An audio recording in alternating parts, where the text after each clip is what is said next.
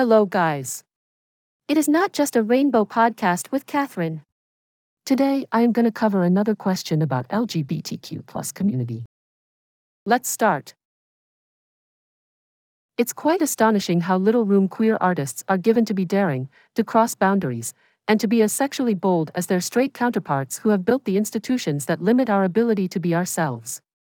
We are so often expected to tone down our artwork in order to appease the decision makers and gatekeepers in charge of the industry, all in an effort to create something that appeals to the typical cisgender, heterosexual customer.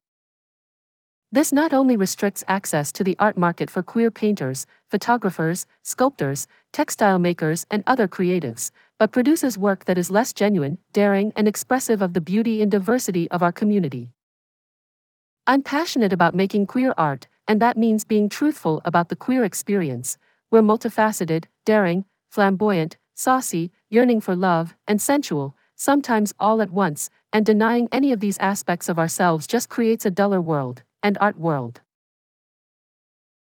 The hypocrisy of double standards applied to queer artists is apparent when you consider that for centuries, sexually explicit artwork has been created by cisgender, heterosexual males.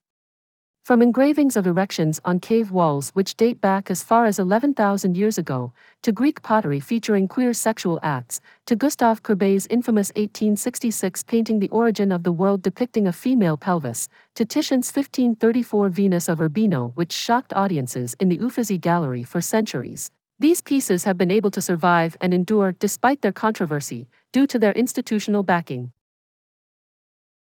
It is a dishearteningly uncommon occurrence for queer artists to be allowed to be uninhibitedly sexual, to provoke and challenge the norm set by straight figures who propose that to be accepted they must restrain themselves.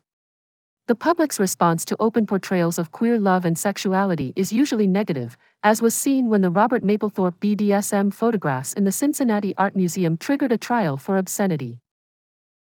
Another example is the destruction of Andre Serrano's large scale photographs depicting explicit sexual acts, such as fellatio and fisting, at the Kulturen Gallery in 2007, which was conducted by Sweden's neo Nazi party, the Nationalist Socialist Front, shouting, We don't support this shit, while they did so.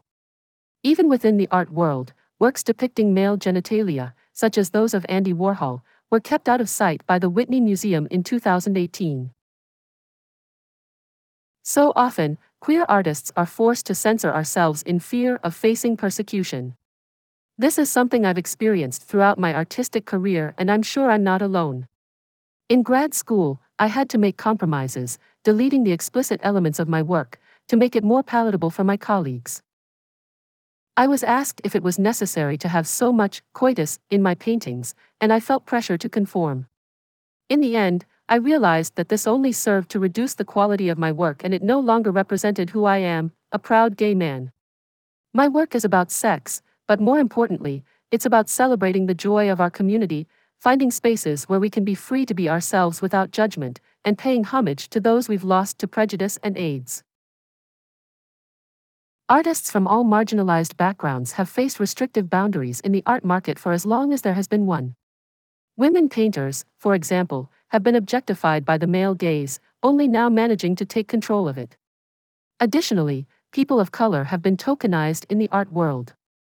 Those of us without institutional power are often placed into categories and discouraged from questioning why we were put there. Fortunately, many organizations are working to break these limitations and provide a platform for queer artists to tell their stories without being told they don't belong. From the New Museum in New York to the Tom of Finland Foundation and One Archives in Los Angeles, these spaces allow queer artists to express their boldness and be undeniably visible. Here, they can create works of art that are real, genuine, sexy, and straight from the heart.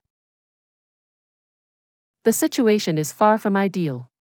For every art gallery that welcomes us with open arms, there are dozens that won't even consider us, or make us adhere to rules that weren't created with us in mind.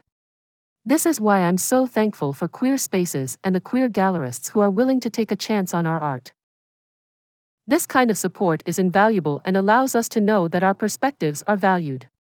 We can support each other through social media and attending each other's shows, but that can only take us so far if those with the power to influence don't get involved. Queer artists are creating powerful, inspiring, and revolutionary art, and they deserve to be seen in all of their glory, not just what is socially acceptable. It's all for today. Please, ask your friends to subscribe to new episodes of Not Just a Rainbow. I love my listeners and want to say big thanks to you all for choosing my podcast. I swear, the next episode will be extremely special. See you soon, guys. Bye bye.